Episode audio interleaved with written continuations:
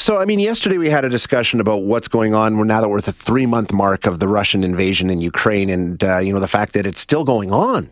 And I think for a lot of people, the the expectation was that Russia would roll right through, and this wouldn't take long. I think that was certainly Russia's expectation, um, but the resistance from Ukraine um, continues to this day, and now we're actually talking about ways that Ukraine might win this, which if you go back to the beginning, I don't think anybody was talking about. But lo and behold, that's where we are now. So, um, and perhaps it could be even better than it is if different countries had acted differently at the beginning. Uh, delighted that we have a chance to chat now with former U.S. ambassador to Ukraine, John Herbst, joins us.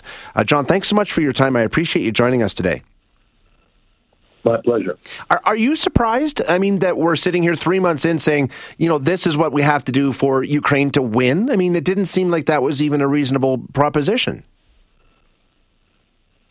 I'm not surprised that we're talking about Ukraine winning. Uh, my expectation all along was that Putin was stupid enough to launch a major new offensive, he would lose. But I did not think Ukraine would fight as well and as effectively as it has.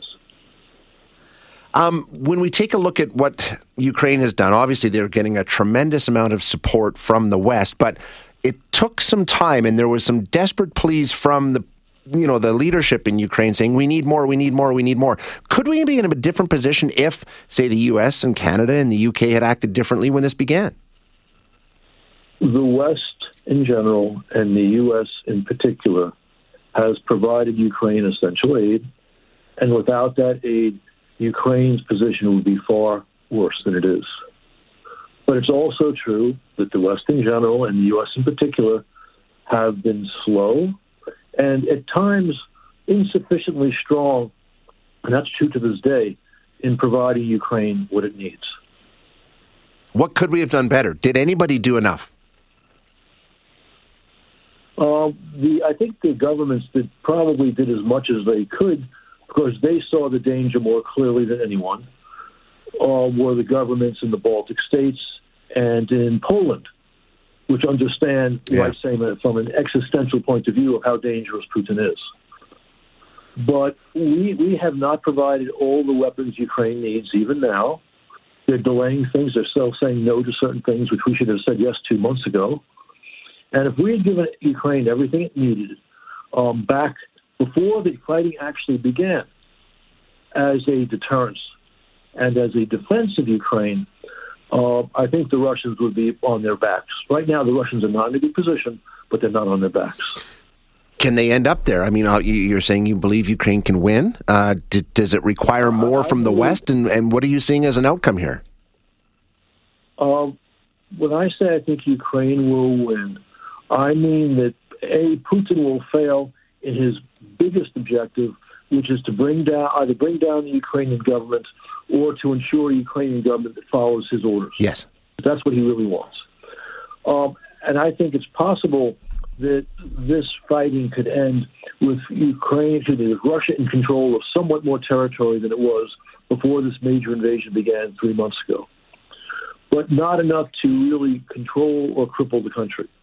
So to me, that's that's my minimal um, definition of a Russian defeat and a Ukrainian victory. Okay. And in terms of what the West needs to do to ensure that happens, um, it, it, are we providing the kind of support or are we prolonging this with our hesitancy? For sure. It, it, may well be that if our assistance doesn't go beyond what we have decided thus far, yep um, that may be sufficient to ultimately have Ukraine win. But that will mean a longer war and more Ukrainian casualties.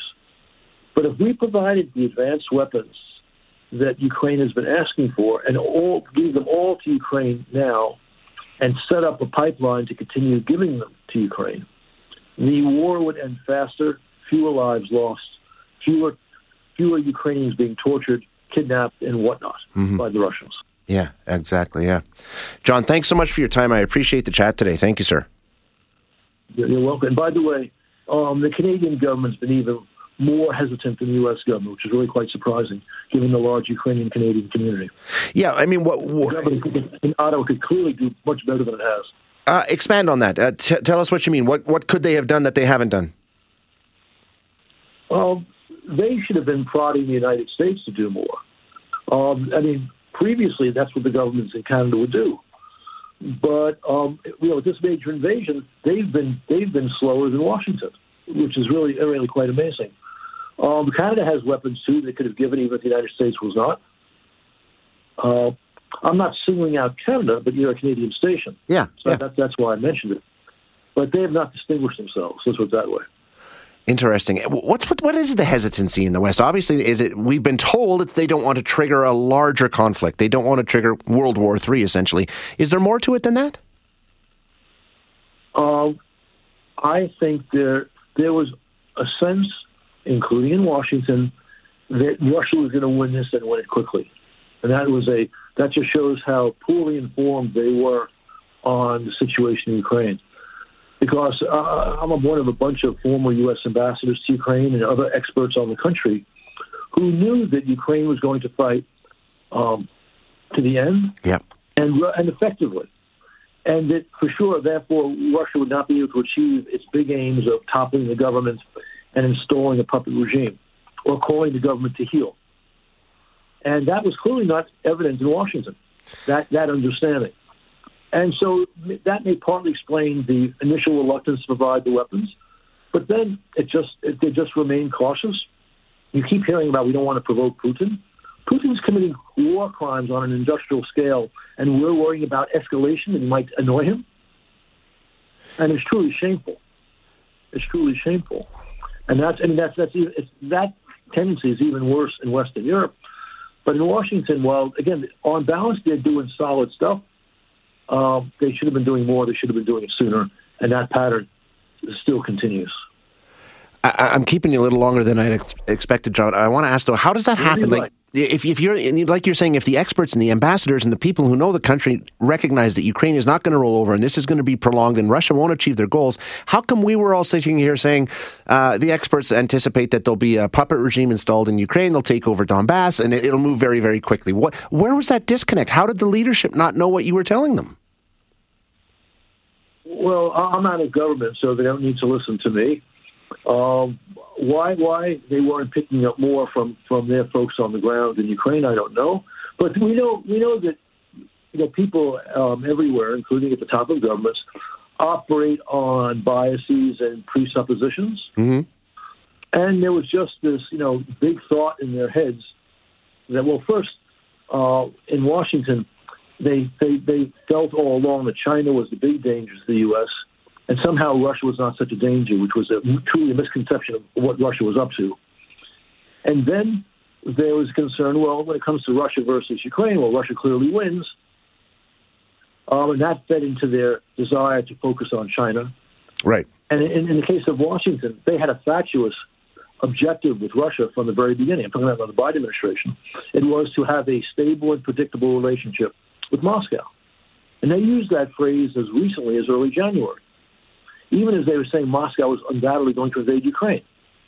Now, how could you possibly think a sensible objective is to have a stable and predictable relationship with a regime which was going to launch an unprovoked major invasion and had been conducting an unprovoked war for, at that point, um, almost eight years?